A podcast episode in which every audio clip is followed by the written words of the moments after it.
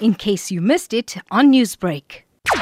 We have received a report that uh, today at quarter past ten, a vehicle was burnt by unknown suspects at U K Z N Westville campus, and a case of malicious damage to property was open for investigation. According to the university statement that was issued a short while ago, they also said that staff were allegedly attacked and a building was damaged.